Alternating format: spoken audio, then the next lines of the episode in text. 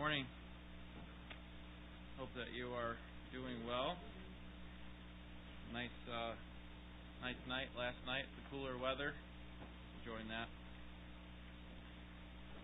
Um, so last week we looked at um, we looked at what happens to how we how we develop fellowship within the church, and, and today what we want to do is kind of look at the mirror image of that the reverse of that, which is what happens when there's discontentment. Uh, how do we handle discontent within the church? And if we're honest with ourselves, discontentment is something that we all struggle with at one time or another, right? And um, and when it's in the church, it can be it can be uh, particularly difficult. Don Whitney writes that no one can hurt a believer as deeply as a group of Christians because of the nature of fellowship that exists between Christians. You know, when when someone from the pagan world, someone from our job who's an unbeliever, hurts us, it doesn't hurt nearly as bad as when we get hurt by people who are supposed to love us, right? And so discontentment can start to well up within us, and it can turn into resentment and um, eventually bitterness, and maybe even a hard heart towards the things of God. And so we need to be able to cut off discontentment when it starts. We need to be able to deal with it properly. I, I wonder, can you recall the last time that you were deeply disappointed by another church member, either in this church or or another? I'm sure you probably can. Or think about the last time that you felt that the church let you down.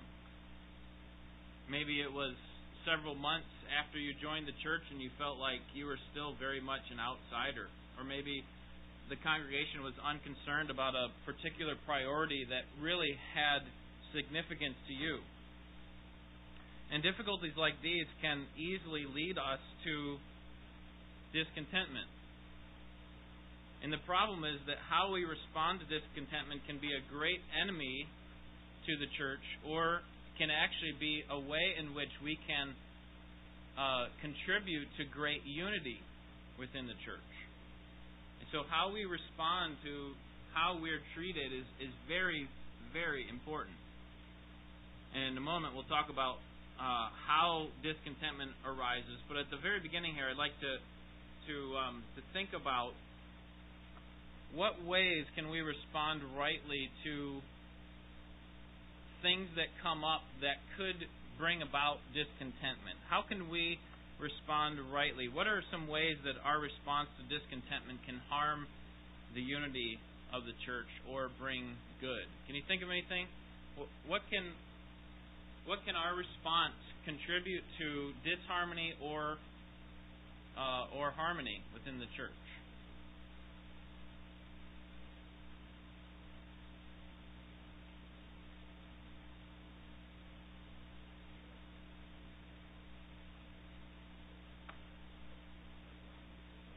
In what way? Let's. Okay.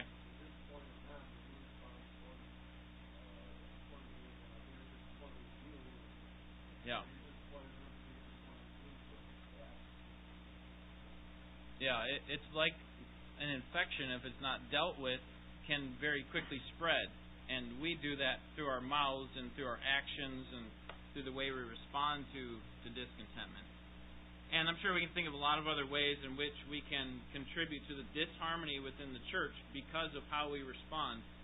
But before we, we go any further, let's just um, try to think about this um, as far as uh, as far as uh, a, definition is concerned. Today, we're not going to address how we respond to to sins in the church. We'll consider that in a few weeks when we talk about formative and corrective church discipline. Okay, we're also not going to talk about how we respond to discontentment with our leaders. We're going to spend some time talking about that next week. In fact, most of our time talking about that next week. Um, instead, I want to make clear that that um, being discontent with the local church can sometimes be good. If you're unhappy with your church because it doesn't give enough money to support foreign missions, then you may actually be adopting an attitude that's good. And there's a proper way to deal with that. Now, you know, there's a wrong way too. We can just start uh, complaining and grumbling to other people and say, you know, I really don't like the way that the church is handling this, the leadership is handling this. But but that kind of sense of discontentment actually could be a good thing, couldn't it? But how we respond to that is what's important. We can either glorify God by promoting unity or we can bring disgrace to Christ's name by bringing disharmony and disunity. All right. So next week we'll talk about leadership and how we handle that. Um, but today we're kind of looking at the converse again of what we looked at last week. Last week we're talking about cultivating fellowship. Here we're talking about what happens when discontentment starts to rise. How do we handle that? And um, and so what do we do when we struggle with these things? Resentment towards other members or members who make us feel uncomfortable. And if you've spent any amount of time around churches, you know how difficult these situations can be. So what can we do to glorify God by addressing discontentment in a God honoring manner? Let's pray and ask God for his help on this um, important issue today. Father, we pray that you would help us to understand the conflicts that are that are here and that are real, that rise up even within our own hearts, and with the hearts within the hearts of other people within our church. And Lord, we don't want to just look at the conflict and take a lot of time um, just looking at looking at it like an accident on the side of the road. We want to see what what we need to do to remedy the situation in our own hearts, particularly and then also to help encourage other people to do the same. And we know that that solution comes in your word. So give us the wisdom and the understanding to be able to see the truth of your word and how it applies to our specific situation and our specific heart issues. We pray in Jesus' name. Amen. Well, I'm going to begin by briefly examining the negative effect that discontentment can have on a church. And then we'll walk through some ideas of how do we deal with discontentment in general. And then we'll think more practically of three categories of discontentment. And uh, I hope that through this class that it will equip you and me to work for the unity of the Spirit and the bond of peace. So, in what ways can discontentment affect church unity?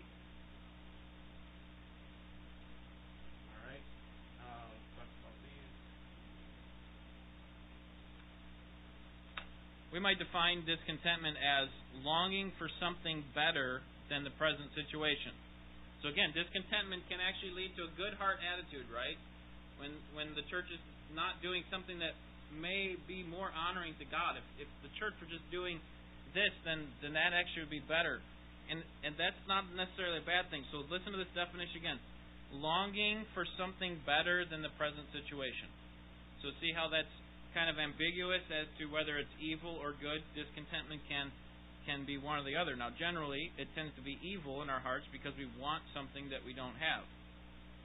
And that's because we are sinful people living in a sinful world. And because of the the uh, problems that sin brings, we know that there it, it should be better. It, circumstances should be better. There should be a, a more honoring way in which we can live. The problem is that discontentment within our church, even when spurred by uh, godly desires, can actually lead to resentment and to bitter fruit. So let's look at three ways in which discontentment, if not properly handled, can harm the witness of the church. And I put the first one up there for you. Discontentment, number one, can lead to complaining and grumbling. Why else would Paul give a command for us not to do these things? Right? If, Paul's talking to Christians at the church in Philippi, why would he give such a command? Don't grumble and complain. Because the tendency is to do what? Right? It is to complain and to grumble. L- listen to Philippians 2 14 and 15. It's there on your handout. Do all things without grumbling or disputing so that you will prove yourselves to be blameless and innocent, children of God above reproach in the midst of a crooked and perverse generation among whom you appear as lights in the world. So, what kind of things are we not to grumble and complain or grumble and dispute about? All things. Do not complain and anything ever. That's what the scripture says. This is part of the way that we are a witness to the watching world. It's a compelling way in which the world sees the set of circumstances that we are handed, and they see that we're not grumbling or complaining about them. We've committed them, we've entrusted them to God and to His care, and we're joyfully going about our business, even though we're dealt a bad hand, so to speak. And so, if we grumble and complain, it actually harms the witness of the church, doesn't it? Do you see that in the verse? We're blameless and innocent, children of God above reproach in the midst of a crooked and perverse generation. Then the last phrase, among whom you appear as lights in the world. One of the ways that we shine our lights very brightly is by avoiding grumbling and complaining. So, this is something that I think we need to work on because we all see areas of um, we we see areas of ineffectiveness in our church. We see inconsistencies in our church, in the lives of other people, in the lives of me, and in my life. I've only got one life. Um, um, and so the easy thing to do is maybe not grumble and complain in front of other people, but then when we get home, maybe with our spouse or with our friends, and and that's a problem. That's not what Christians ought to be doing. Number two, discontentment can lead to discord or disharmony. When we're unhappy with something, we're tempted to talk about it. We criticize in a cynical way. And we want to rally support, don't we? We want to get other people on our side to get our point of view. If this person doesn't understand, if they don't see the problem with it, then I'm going to get other people on my side so that I can get them to see. And this type of behavior can quickly cause division within the church. Have you seen this happen in churches before? In the church that you are in? I certainly have. And Paul talks about this kind of thing in Galatians 5 alongside of things like idolatry, witchcraft, fits of rage. Galatians 5:20 he's listing all these sins and one of them is divisions or factions. And can you believe that Christians would be the cause of that kind of thing? And it's true. It's all it's all there. It's in our hearts. It's ready to be expressed. We just need the right situation, or maybe the wrong situation would be a better way to put it. And so we have to guard ourselves against this because it can create great division within the church. Number three, discontentment distracts us from what really matters. What what really matters, doesn't it? As individuals and as a church, our charge is to make the most of every opportunity, Ephesians 5 says. But when our passions and energy are focused on what makes us unhappy in a church, then it can get us away from spreading the fame of God's name. Discontentment will actually consume our time and attention. Has there ever been something like that for you?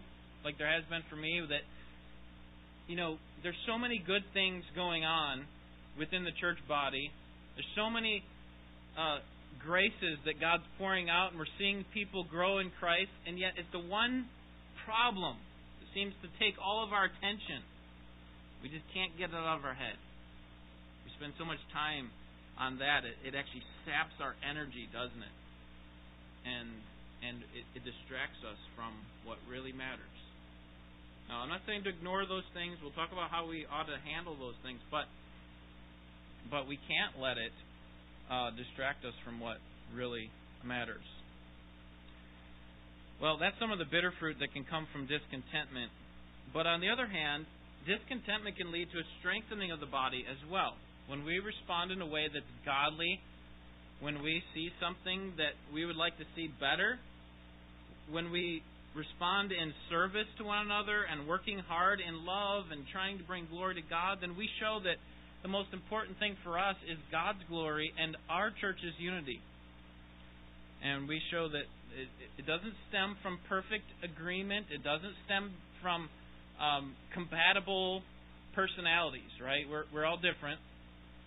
Um, but it rather it flows from a shared hope and a satisfaction in Christ and what He desires for us.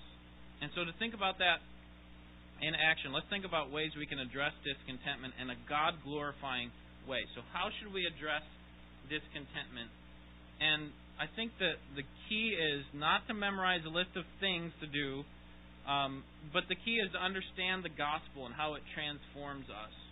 And in better understanding the gospel, we'll better be able to handle uh, discontentment in a God honoring way. All right? So, four guidelines for addressing discontentment. Number one, pray for God's mercy. The gospel tells us that we are unable to do anything of value in our own strength. Jesus says, Without me, you can do nothing. And I think that includes responding to discontentment. Remember Psalm 121 I lift my eyes to the hills. Where does my help come from? My help comes from the Lord, the maker of heaven and earth. So our first guideline is to pray and to cry out for God's mercy. It's foolish to think that that we're mature enough or have sufficiently um, uh, unemotional constitution that we can address discontentment in our own strength. You know, when someone approaches you with some conflict, how do you respond? Is your first reaction, you know, you're blowing this out of proportion. I'm okay. I haven't done anything. I haven't caused any problems. Or I can handle this. Or is your first response to think, well, perhaps I have contributed to it? I haven't been depending on God's strength as much as I ought to. When you encounter discontentment in your heart, the first thing that you need to do is pray. I, I I've mentioned before that my pastor growing up used to say, uh, bad news up, good news down. So when there is discontentment in our hearts, there's things that I'm frustrated about. The the tendency is to do what? It says spread the bad news down, right, with people around us. And and um, I think a, a good principle that we ought to follow is that we ought to talk to those things with God. That that helps us um, really put things in perspective that this is all about God and His glory. So, how can I honor you through this discontentment, God? Number two, examine your desires. Second, we need to carefully examine our hearts to understand that desires are at the root of our discontentment. Are there any sins that I must confess? You know, is there something that I'm doing to contribute to this discontentment? You know, sometimes it's easy to to be like a judge on one of these these reality shows where they're getting rid of people and you know we we don't actually contribute to the success of the person. We just sit there and, and are cynical about it. So so we need to think about it. When discontentment starts to rise in my heart well what can i do? What what have i done possibly to contribute to this problem and if there's something that needs to be confessed then then we take that to the lord James writes in his letters, Why are there fightings and wars among you? Right? James 4 1 and 2. Don't they come because because of the battles that are going on within your own heart? You kill and covet, but you cannot have. You don't give what you want. And so a lot of times our discontentment comes from what? Not because of the situation, of the people, of the circumstances, because of God because of a wrong desire in our own hearts. That's where every fight starts. You might well, like to think it's in the person, other person's heart, but every fight starts in our own heart. James gets right to the connection there between discontentment and circumstances. We often put our hope only in our circumstances rather than in God, but but you know circumstances are always changing they often bring about difficult results. And if our focus is on those things, then I'm going to give you something very profound here that's actually not very profound. It's not going to be easy. Okay? It's it's going to be it's going to be difficult for us when circumstances change. then our attitude's going to change because our hope's on our circumstances. But if our hope's on God, who doesn't change, and our circumstances are changing, then it's okay. I, I've used the illustration before about planting our feet on a rock that's in the middle of a raging river. You know, if we plant our feet in the river, it's going to change along with the waves, right? We're going to be bouncing all over the place. If we plant ourselves firmly in the rock, put our hope on God who is the same yesterday, today, and forever, then when those things bounce up and down, it's okay. Because we're we've got our feet family, firmly planted in God and in His truth.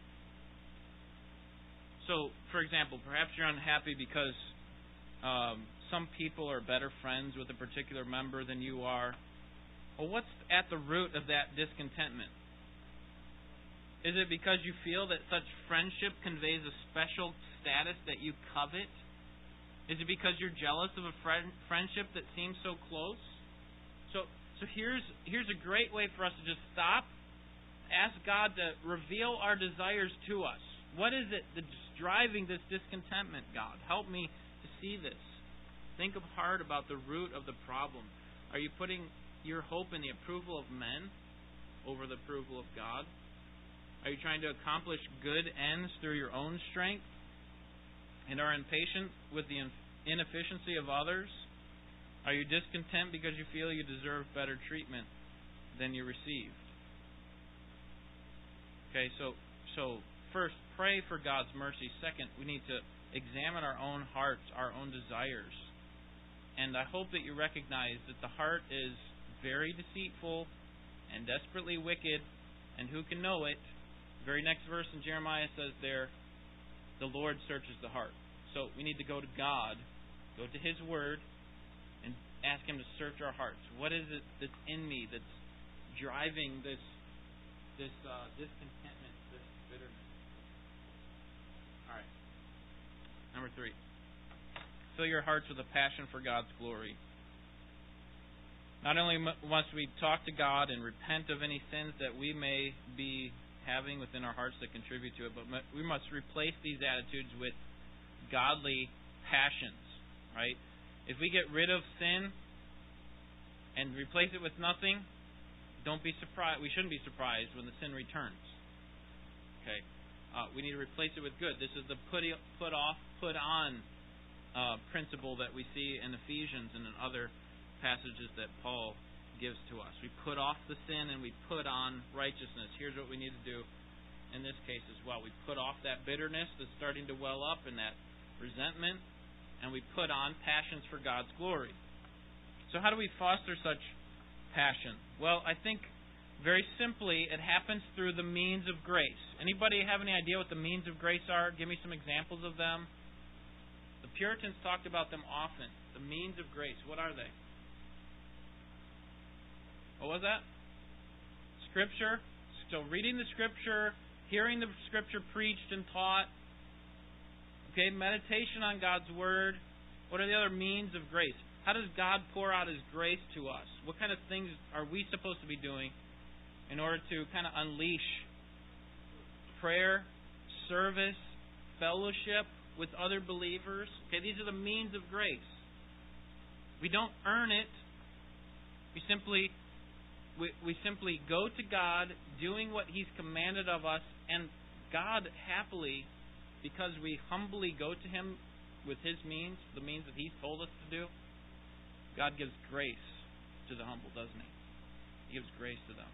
And the humble are those who just do these. And I'm just going to say this because we're going to talk about here here in Leviticus in the next hour. People who do the boring acts of righteousness when I say boring, they don't really look that spectacular and vibrant and you know people aren't seeing it but we're doing these boring sometimes from the world's perspective this prayer reading the scriptures trying to see it change our lives trying to apply it to our lives fellowship with other believers and as we do that God sees our humility that we're actually going to him on his terms and He happily pours out His grace on us. Okay?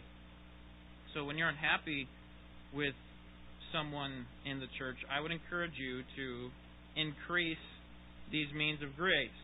So, increase the amount of time that you spend in the Scripture, increase the amount of time that you pray for that person. Have you ever tried praying for someone that you resent?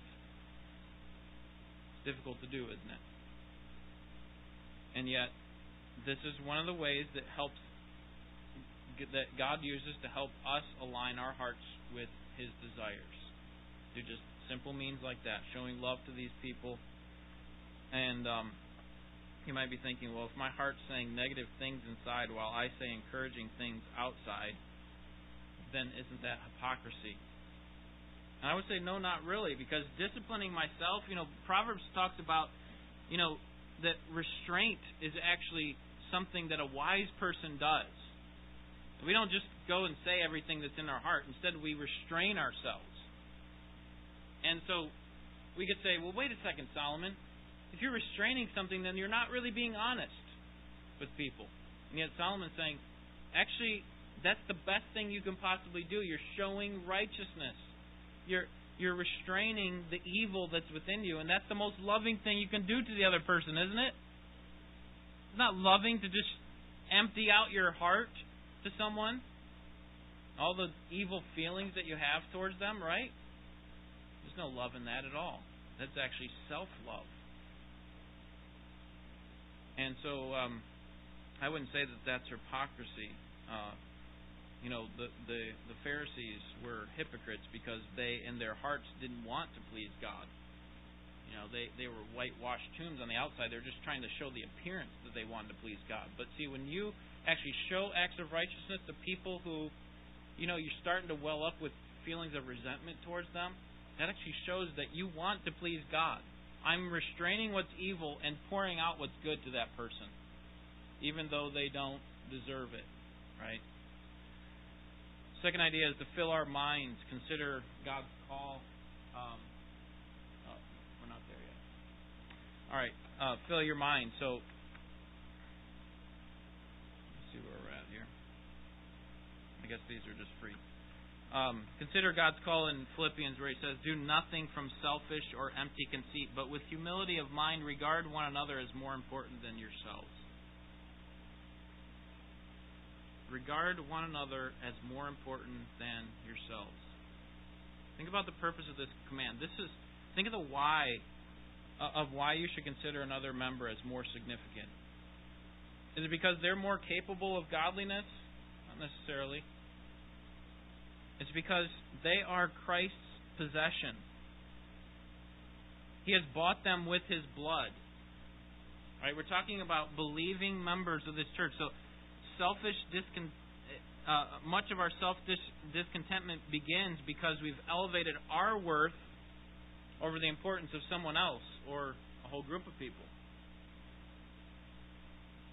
And um, so we need to regard one another as more important than ourselves.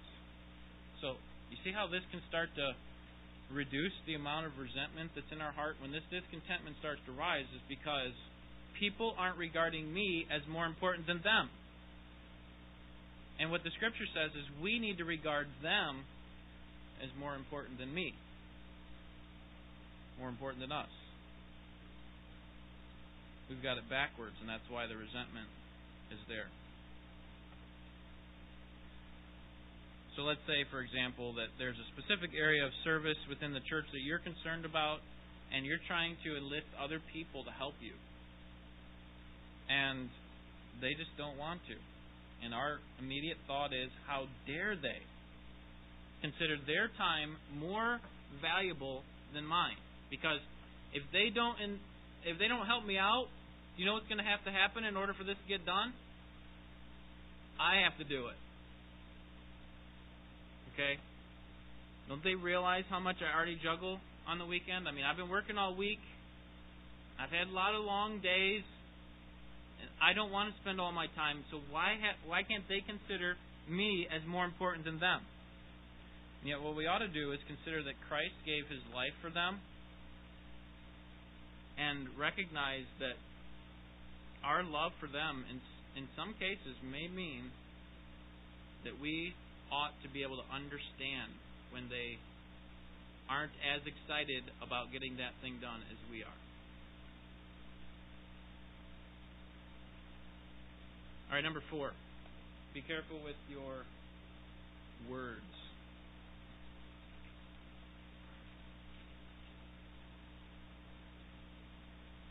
How you choose to share the specifics of your discontentment with others affects whether that discontentment will spread or whether it will subside. Okay, so so be very careful with your words. Let me give you a few suggestions on this. Number one, it's a good practice to work through these things we've talked about so far. That is, pray to God and ask for His help. Examine yourselves, examine your own heart, and then fill your minds with a passion for His glory before you speak with anyone. We, we often get these out of order, don't we? We see something wrong, and immediately we go to that person.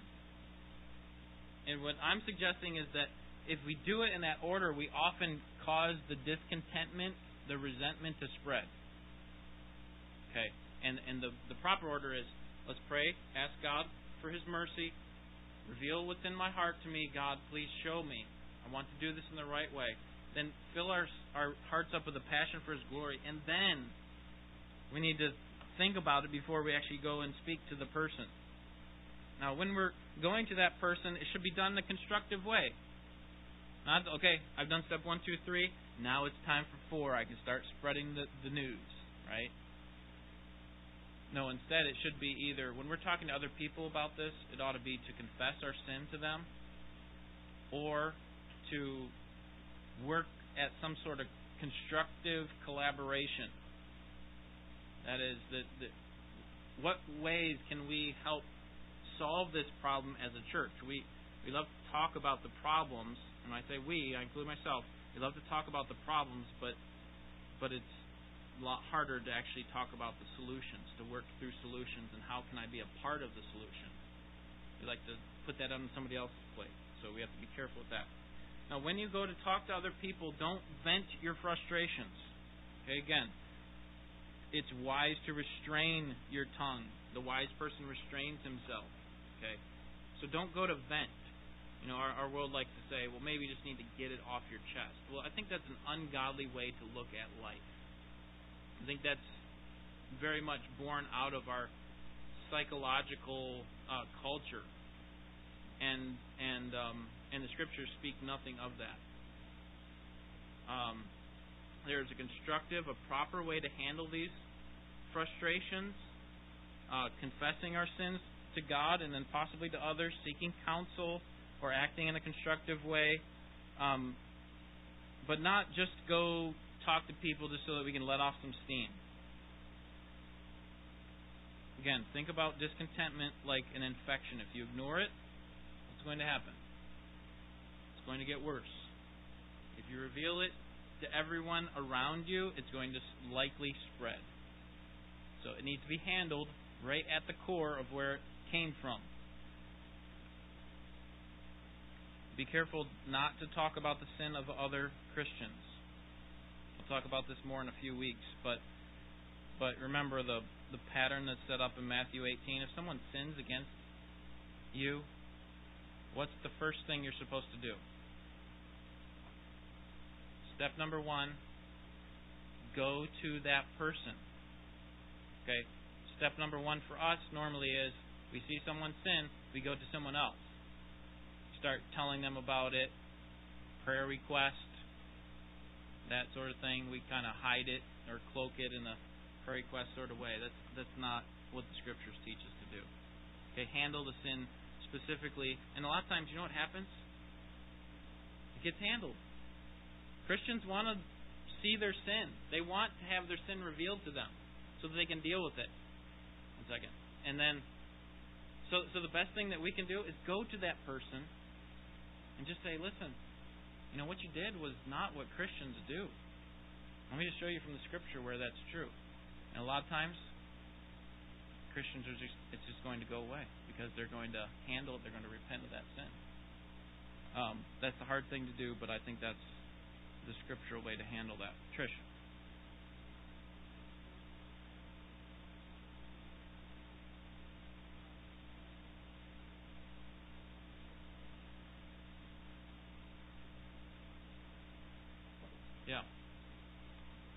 Yeah.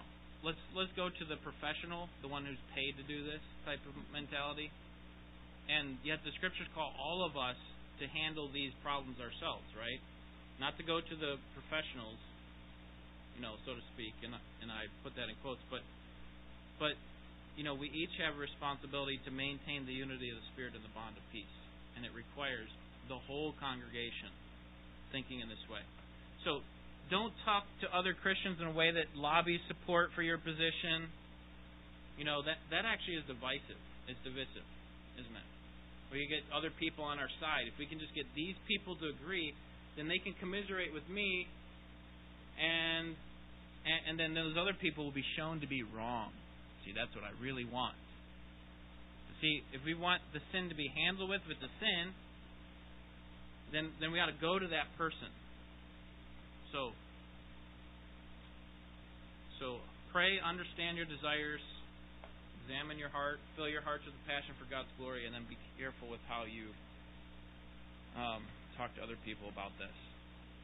All right. In our remaining time, I'd like to get um, even more practical in discussing how we should address particular situations in the church that cause discontentment. What kind of areas? Remember, this can actually distract us from what's most what's really important. So, what kind of things can rob our joy and distract us from what's really important?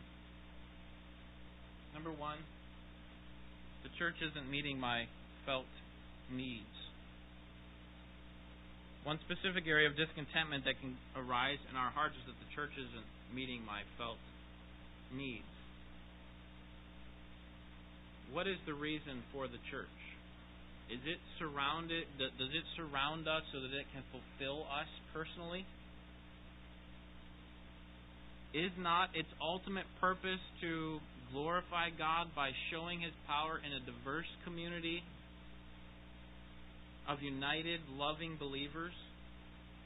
And even though we know that, right, we could we could kind of rattle that off. We exist as a church for God's glory by uniting together with people who are in many ways unlike us, but we come together to share the joy that we have in Christ and the common goal. We could recite that, but in, but but we still can feel these attitudes of dissatisfaction because maybe our gifts aren't being recognized or people aren't doing what we would expect them to do. And we need to keep in mind that joy in Christian life doesn't come as we develop a careful balance between serving others and being served. That's not where joy comes from. You know, like like almost like a balance sheet. Like on this side, I've really served a lot of people, and what I feel like is I've really, you know, I've got a whole list on this side, but as far as other people serving me, man, I can't even really think of anybody doing it.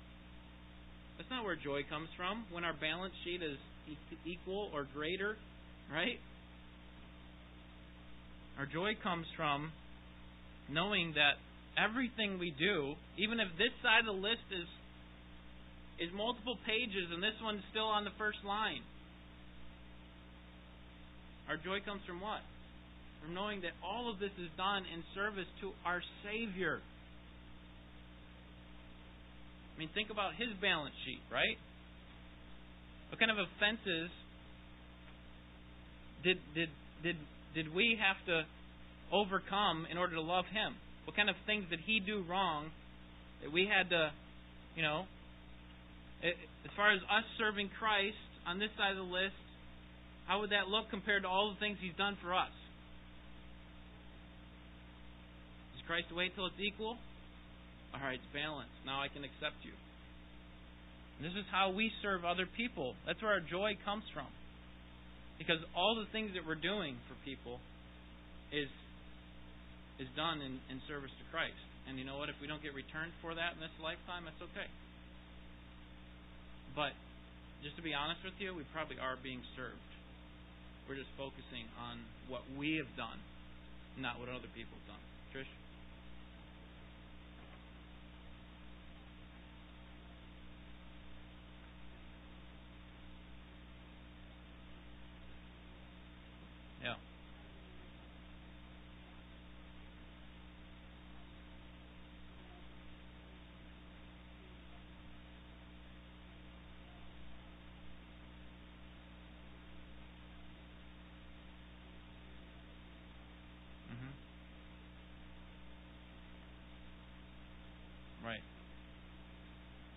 Yeah. Yeah, it's very um, self-centered way to look at life. We quickly tally up all the things that we've done for others, and we forget about the things they've done for us, or we forget why we're really doing all those things. It's not to get something in return. It's out of glad submission to our Savior. Um, so we need to seek God's glory in the midst of our discontentment. It's not about meeting your felt needs. It's about seeking to meet others' needs. It's about seeking the glory of God. Remember the abundance of gifts that you have received from Christ and from other believers.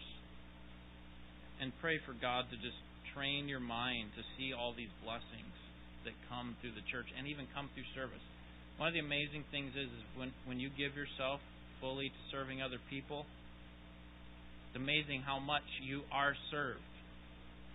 Not that all of a sudden people start mowing your lawn and things like that, but but you have a sense of of satisfaction and and of having your needs met. You know, sometimes I think, well, if I if I spend all my time trying to meet their needs, mine aren't going to get met. Um, but that's actually a cause of uh, that comes from our, the strife and the war that's battling with our hearts that, that really views us as more important than the other person. Second sort of discontentment that can come up is, you know, I don't really like that other church member.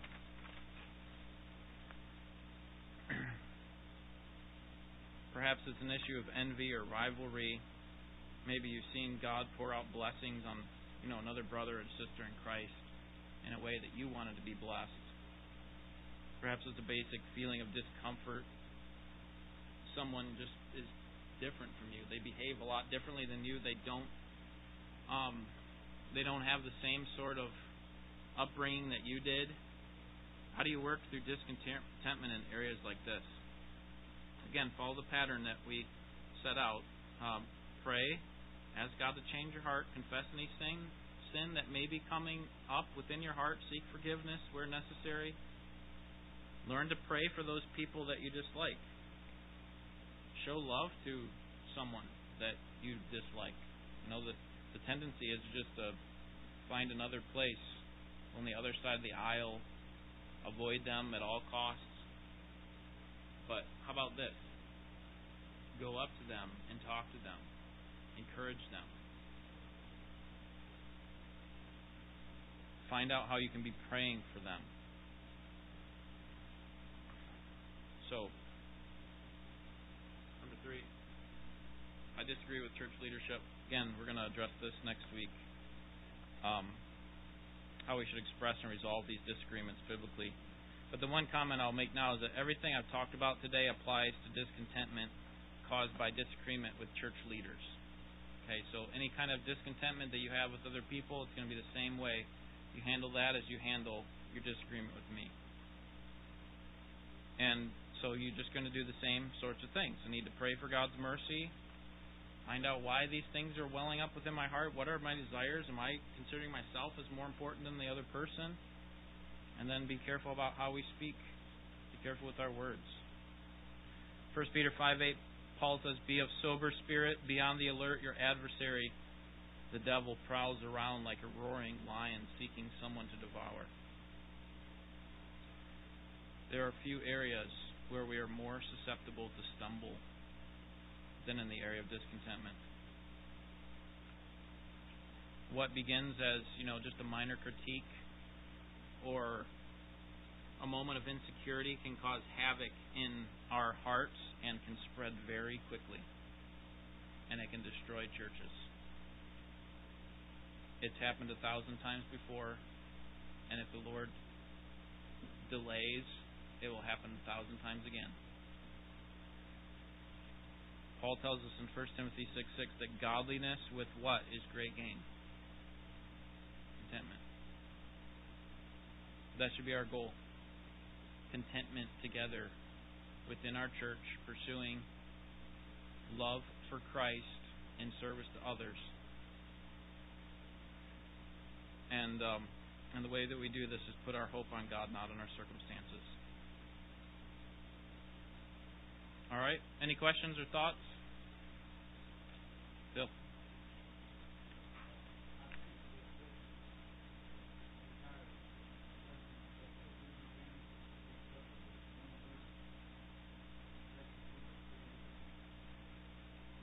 Can you read that for us?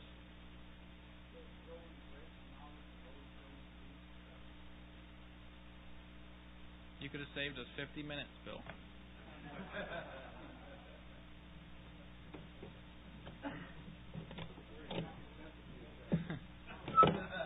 I right to him. Yeah.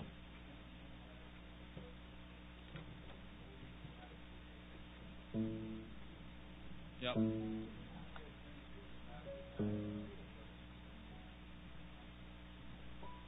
Growing. Yeah, it reminds me of the song Turn Your Eyes Upon Jesus, look full into his wonderful face. And the things of earth, all the things that did cause discontentment within us, will do what? Grow strangely dim in the light of his glory and grace. Mark?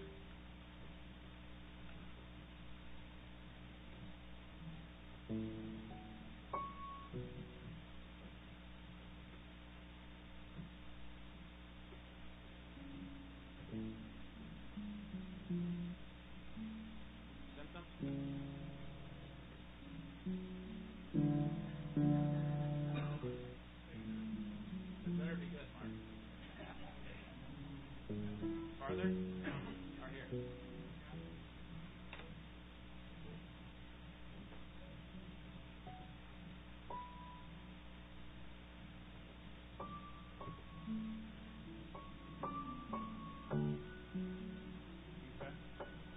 think that would be included on this last one. When we start to focus on our own circumstances, distracts us from what's most important. You know, Christ and His body. All right, good. Thank you for those comments and questions. Those are excellent. Let's pray. Father, um, the soberness of this uh, teaching today is is evident in the quietness